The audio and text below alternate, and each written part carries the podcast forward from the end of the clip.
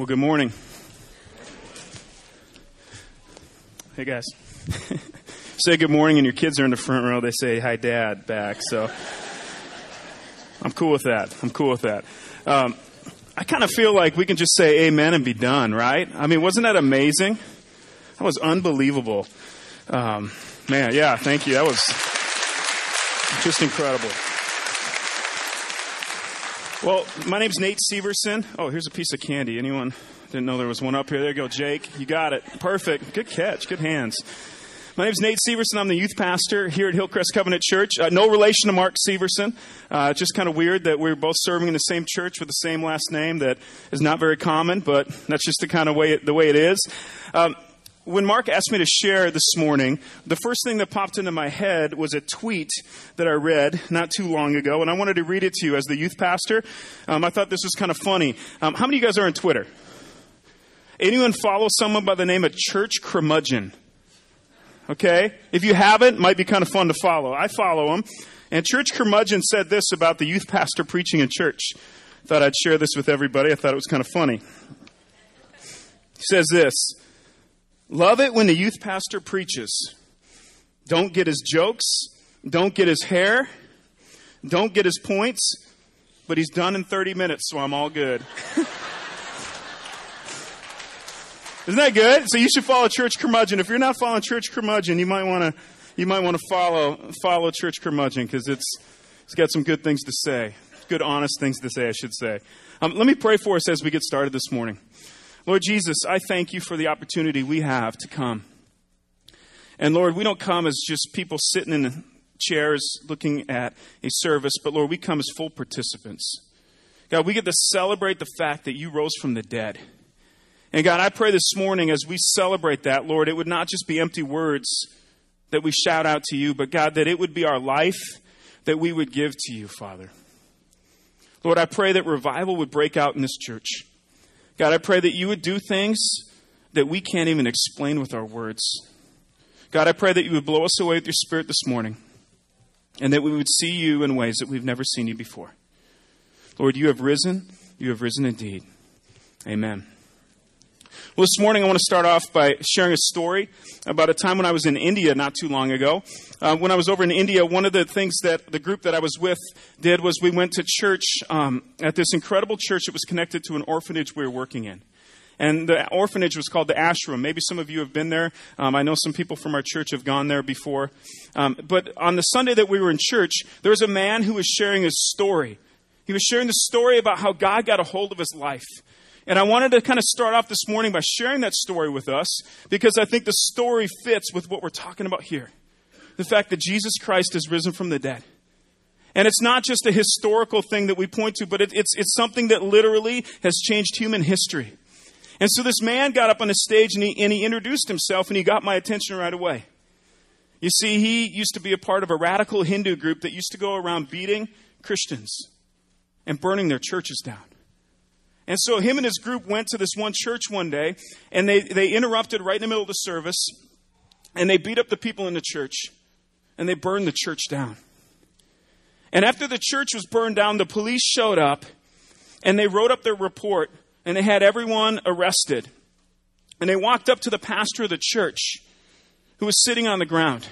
And you can imagine, if you were that pastor, right, and the people in the congregation, you're probably thinking, Lord, what in the world is going on? Here we are, we're worshiping you. Here we are, we're trying to get to know you. And, and, and we get interrupted. And not only does our church get interrupted, but we get beat up for you. You can imagine discouragement, anger, frustration, all those kind of things probably filled their minds. And so when the police came up to the pastor of the church, they had a piece of paper. And on the piece of paper, they had all the charges written up against the people that had just done what they had done. And they said to the pastor, we just need you to look at the sheet of paper, read through it, and sign off that this is what happened here. And the pastor stood up, and he looked at the sheet. And then something happened. Something happened that was unbelievable. He looked at the man, and he looked at the group of people that had just been arrested. And he looked at them, and he said to the arresting officer, I'm not going to sign the sheet. And he took it and he ripped it up. He ripped it up and he threw it on the ground. And then he looked at the man and he said, here's the reason why. I believe in the risen Savior. The God that we worship here is not going to be stopped because of what you did. And I believe that the God that we worship is so powerful that not only has he changed our life, but I believe he's going to change your life. And as a church, we're going to rebuild this church. And not only are we going to rebuild this church, I believe that you are going to preach the first sermon when this church is rebuilt. Because I believe that God has his hand on your life. And I believe that God is going to use this experience to get your attention. And that you're going to see a picture of God that you've never seen before. So I will not sign this sheet. And I look forward to seeing you someday when we rebuild this church and you preach the first sermon. Through a long story of all sorts of different experiences, this man was telling, he had given his life to the Lord. And he preached the first sermon in their church. Amen? Amen?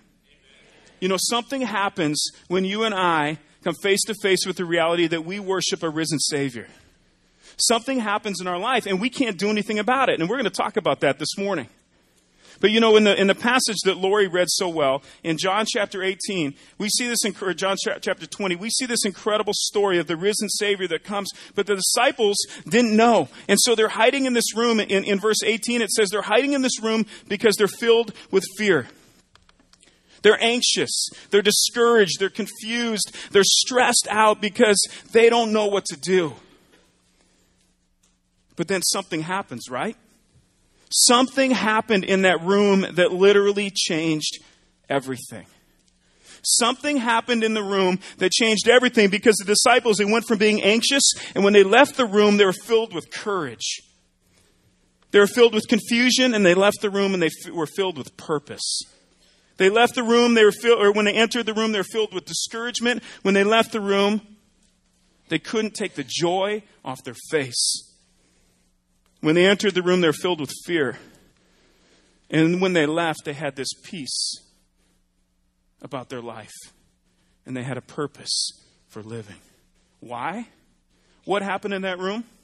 You know. What happened, Chuck? Found out that uh, Jesus had risen from the dead. Exactly. That's exactly right. Think about that. They went in with all these negative emotions and they're filled with all these words that, that describe something that, that, doesn't re- that didn't represent who Jesus was. And when they had a face-to-face encounter with the risen Savior, it literally changed everything. I believe that when you and I see Jesus for who he really is as the risen Savior, it literally changes everything. And my prayer for us this morning is that we would not just go through the motions of retracing the historical facts about Jesus' resurrection, but that we would see it so much bigger than that. That we would see the resurrection as being the backbone of everything that we do. That the resurrection of Jesus was, was there, and, and it's a gift that God gave us. And this morning, what I would love for us to do is, is, is to throw our life up against the story of Easter. And so we're going to look at the meaning of Easter, and we're going to look at the meaning of Easter against our life. Not against the person next to you, but against our life, and ask some really honest questions about how are we doing with Jesus? Because we believe that he is the risen Savior. And we believe that God has designed each of us to be in a relationship with him. And so I pray this morning that when you leave here, and that when I leave here, there's something different about your life and there's something different about my life. That we don't just leave here and say, wow, that was a really cool service. We sang some great songs. We had some really good time together. And we heard some good words. But, I mean, if we just leave and that's that's our expectation, it's like we're here for entertainment. We're not here for entertainment, right? Like we're here that the risen Savior would get a hold of our life and change us forever. And that is the prayer this morning. So I want to invite you to come along in this journey. As we as as we worship the Lord, and as we think about the three most powerful words in Scripture, he is risen, right? Is there any more powerful words in all of Scripture? I don't know. I can't think of any. He is risen. And so let's go on a journey together as we as we look at what it means that he is risen, as we look at the meaning of Easter. So the first meaning I'd like to talk to us about this morning is the fact that the resurrection is the backbone of our faith. The resurrection of Jesus Christ is the backbone of our faith. Hear these words from First Corinthians fifteen. It says this, I passed on to you what was most important and what had also been passed on to me, that Christ died for our sins, just as the Scripture said. He was buried and he was raised from the dead on the third day, as the Scripture said. He was seen by Peter and then by twelve apostles. And after that, he was seen by more than five hundred of his followers at one time. The resurrection of Jesus Christ is the backbone of our faith. I want to show you a video right now of one of my heroes. And he's going to talk a little bit about the resurrection and the difference that it's made in his life. A lot of you are maybe might be U two fans here. Any U two fans here? Okay, certainly you know who Bono is. Bono, this is a video uh, interview that recently was done with Bono. And I want you to hear these words as he talks about the resurrection and the difference that it's made in his life. I look to the Scriptures for poetic truth, um, as well as the sort of historical stuff I'm, I'm, I'm in, interested in. And, of course, there was a his, historical Jesus. No, I'm talking about God. Oh, right. And, and do well, you, I see I, the, the person of Christ is my way to understand uh, God. Do you pray? Yes. To whom or what do you pray? To and Christ. In what way? To Christ. Yeah. And, and what do you pray for? I pray to get to know um, the will of God, because then the prayers have more chance of coming true. I mean, that's the thing about prayer, isn't it? I mean, we don't do it in a very lofty way in our family. It's just a bunch of us on the bed, usually. We have a very big bed in our house. And all our, we've prayed with all our kids. We, we you know, we just, we, we read the Scriptures, we pray. It's not even regular. Sometimes if we go to church on a Sunday, we go when the church has ended, and we'll just go in on our own as a family. For peace and quiet. For peace and quiet. And we'll pray, usually about people that we know who are struggling with something. Um, illness so, or so whatever. So then, what or who was Jesus as far as you're concerned? I think it's the, it's a defining question for a Christian, is who was Christ. And, and I don't think you're let off easily by saying a great thinker or a great philosopher, or a, you know, because actually he went round saying he was the Messiah. That's why he was crucified. He was crucified because he said he was the Son of God. So he either, in my view, was the Son of God, or he was not. No, no, nuts. Nuts. Yes. Forget yes. rock and roll messianic complexes. This is like, I mean, Charlie Manson type delirium. And I find it hard to accept that all the millions and millions of lives, half the earth, for two thousand years, have been touched, have felt their lives touched and inspired by some nutter. I just, I don't believe it. I, so I think, therefore it follows that you believe he was divine. Yes. And therefore it follows that you believe that he rose physically from the dead. Yes, yeah, I'm into, uh, I have no problem with miracles. Living around them. I am one. So so when you pray then, you pray to Jesus. Yes. The risen Jesus. Yes. And you believe that he made promises which will come true. Yes. I do. Isn't that amazing? You can see the difference that the resurrection has made in his life. It's the backbone of who he is. And so the question for us this morning, for us to ponder and to think about, and not just think about, but really throw it up against our life, is this. What difference has the resurrection made in your life?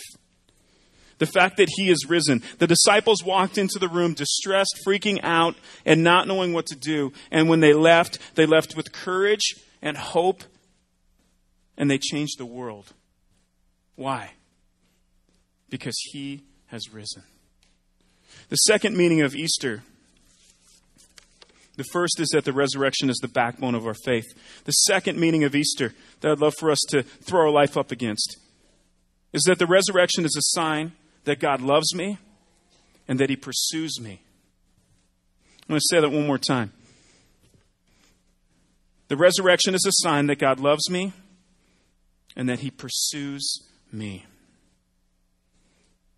I love Romans five eight. It's one of my favorite passages in all of Scripture. says this, "But God showed his great love for us by sending Christ Jesus to die for us, that while we were still sinners, he died." While you and I, as broken people, were sinners in the midst of our brokenness, God didn't wait for us to become perfect and get it all figured out. He died for us in the midst of our brokenness. While we're sinners, he died for us. I think the empty tomb is one of the greatest pictures of an open door to a relationship with the living Father. I think the fact that the tomb was empty is one of the greatest pictures of an open door for a relationship that you and I can have with the risen Savior. The tomb was empty, and Christ had been risen from the dead. The resurrection was God's way of booming a crystal clear message to you and to me, that he loves us, that he wants us, and that he will do anything for us. One of my favorite stories in the Bible that, that I think illustrates this really well is the story of when Jesus um, was approached by these religious leaders. And there's a woman that was caught right in the mid- middle of adultery. And all these men have stones, and they're ready to stone this woman. And as they have their stones in their hand, they say to Jesus, "So Jesus, you know, this woman has clearly broken the law. What do you think we should do?" Important question, right? And and and after this question was asked, Jesus wrote in the sand a little bit, and then he says these words, "Well, the first of you that hasn't sinned, throw the first stone." And one at a time, the people dropped their stones and they walked away. And after they walked away, it's just Jesus and this woman. And they're standing there, and Jesus has this encounter with her, and, and Jesus is like, "Well, where did they go?" The woman says, "I don't know." And, and then Jesus looks at her and he says, "Well, let me just say something here. I want you to leave your life of sin. Leave your life of sin. I don't condemn you, but please leave your life of sin." And I love that story because, you know, if you think about it, Jesus tells these men, he says, "Well, the first of you who hasn't sinned, throw the first stone." And they all drop their stones. But who was the one person, according to what Jesus said, that could have thrown a stone? Jesus, right? And he didn't ignore the fact that what she had done was wrong. He told her to leave her life of sin. But he gave her this incredible gift called grace. And I think people, when, when we when we embrace the fact that the resurrection is about a God that loves us and pursues us, we get to see the fact that in the midst of our mess, the risen Savior is not saying, "Well, I'm done with you."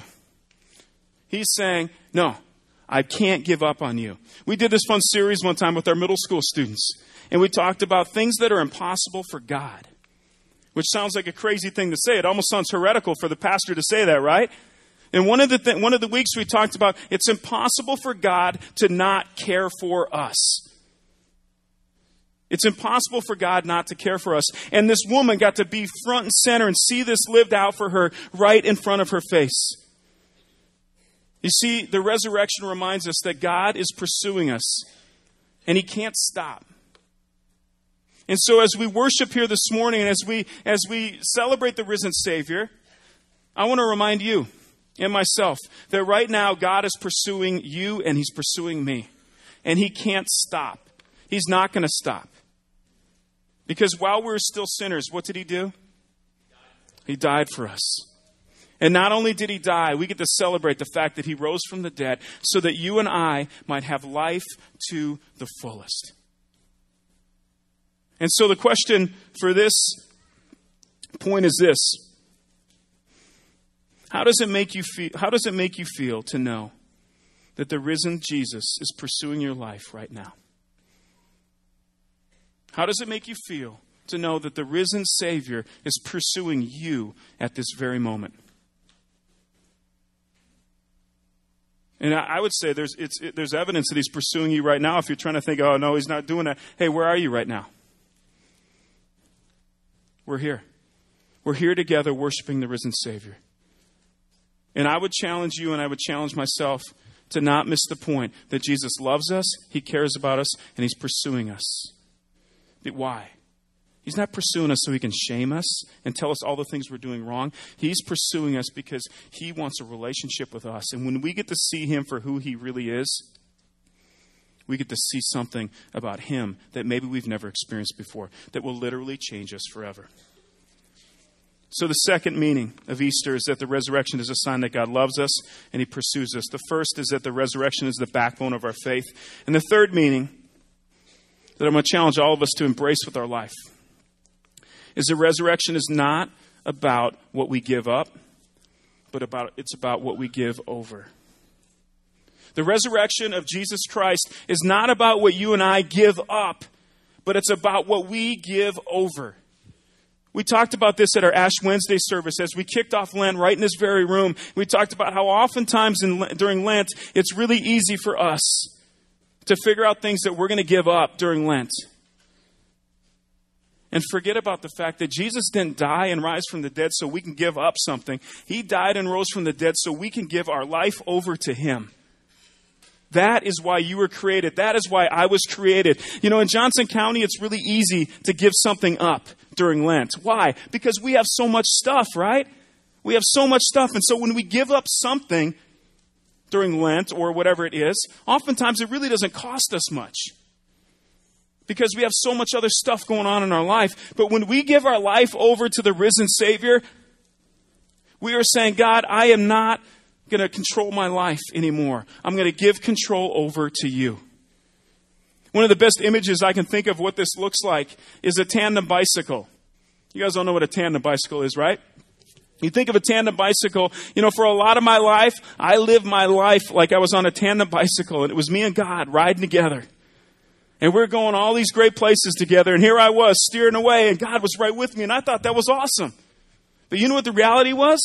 Is that I realized through a lot of circumstances that that's not why God created me. I thought it was cool that God was with me, right? He was pursuing me. But I realized that I was in the wrong seat. I was sitting in the wrong seat. And I needed to change places and say, okay, God, I'm giving my life over to you. And I'm going to put you in the front. And I'm going to get in the back. And I'm going to trust you. I'm giving my life over to you. And I'm going to trust you that you're going to take me where you want me to go. And you're going to steer and you're going to guide the way. And I'm just going to trust no matter what it looks like. My faith is in you. Man, I was blown away this last week when when I um, I was watching C N N. And I saw the mother of Reed Underwood, whose fourteen-year-old son one week ago today lost his life. It was tragic. It was horrible. We all saw it. And you know what blew me away, though, more than anything, was this mom who stood in front of a camera, tons of cameras and millions of people, and she got up and she talked about how important the resurrection meant to her. And she didn't necessarily use those terms, but she talked about her faith. And she said, you know, what's getting us through this is our faith. Because she had given her life over to the risen Savior. One of my favorite stories is the story of a guy by the name of Derek Redmond. And I want to show us a video here in a second, but I want to set it up real quick. Derek Redmond was a runner for the, for the country of Great Britain. He was a sprinter, and he ran the four hundred. And he was one of the greatest runners in the world in nineteen ninety-two. And he had qualified for the nineteen ninety-two Olympics. And and he, he was in the semifinal race to, to make it to the medal round. And I want to show the video of what his race was like. And as I show this video, as you watch this video, I would love for you to think about your life and what it would look like for you to give your life over to your Heavenly Father. And I'll just let the video play, and I think you'll see what I mean. But we'll talk about it here in just a moment.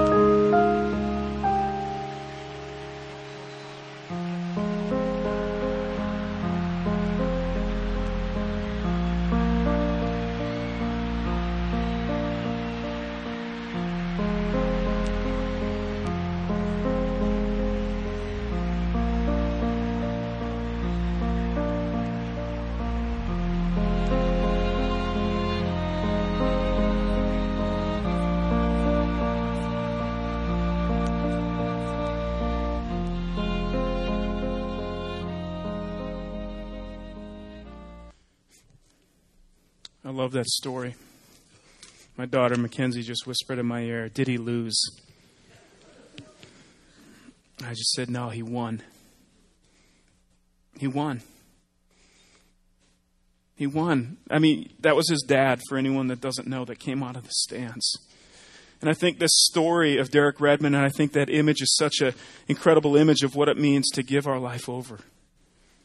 Here Derek Redmond is. He's flat on his face, laying on the ground. He can't finish the race. He gets up and he starts hobbling and he's limping and he's he's going along, and out of nowhere comes his dad, right? And he puts his arms, arms around his son and he says, "Let's do this together." You know, the reality is, is that when you and, get, you and I give our lives over to the Lord, we realize that we can't do this on our own. We can't do this on our own. It's impossible. It's only possible if we trust our life to our Father to carry us on to the finish line, right? While you were still sinners, while I was still a sinner, Christ died for us. And he didn't just die so that we might just go through the motions. He died so that we might have life and have it to the fullest. Another story in Scripture that I just absolutely love is a story of when Jesus is on the cross. And as he's hanging on the cross, there's two thieves that are hanging up there with him. Now, you got to understand, and to, to be on a cross, to be crucified back in the day, it was their form of capital punishment, right? You got to do something really, really bad. And and so so one of the one of the um, thieves is talking all this trash on Jesus, and he's saying all these things about him. And and this other thief kind of sticks up for Jesus, and he's like, "What are you doing? What are you saying all these things to him? He's done nothing wrong. You and I are up here because we have done something wrong, and we're paying the price for it." And then this thief looked over at Jesus, and you know what he said? He said, "Jesus, remember me in paradise." You know, this thief, think about this for a second. There's nothing this thief could could, could give up, right? All right? Like he, it wasn't it wasn't like he could give anything to the Lord. He's hanging up on a cross and he's about to die. The only thing this thief could do was give something over. And that was his life to Jesus. So here's the third question. What would it look like for you to give your life over to the Lord? Not just give something up for him, but what would it look like for you on Easter Sunday, as we celebrate the risen Lord, to give your life over to him? We could spend hours and hours and hours passing the mic around to all sorts of different people in this room that would love to tell you the difference that that has made in their life. And as we close today, I would just love for all of us to wrestle with that question. To wrestle with that question. And my prayer for you is that you would say, "I'm in. Lord Jesus, I'm in. I'm ready to give my life over to you. You have risen from the dead, and you can have all of my life. I'm ready for you to be on the front of the bike, and I'm ready to get on the back in my rightful seat and trust you with everything." Will you pray with me? Lord Jesus, I thank you for this morning. And God, I thank you for the story of Easter. Lord, I thank you for the fact that you have risen from the dead. And Lord, we can celebrate that with full confidence. And Lord, just as you inspired and changed the lives of the disciples after they were face to face with you, Lord, I pray that you would inspire us in ways that would cause us to not just think that you're this really good idea, but to give our lives over to you. So, Lord, as we sing this last song and as we as we uh, lift our hearts to you, Father, speak to us and draw us close to you. In your name I pray. Amen.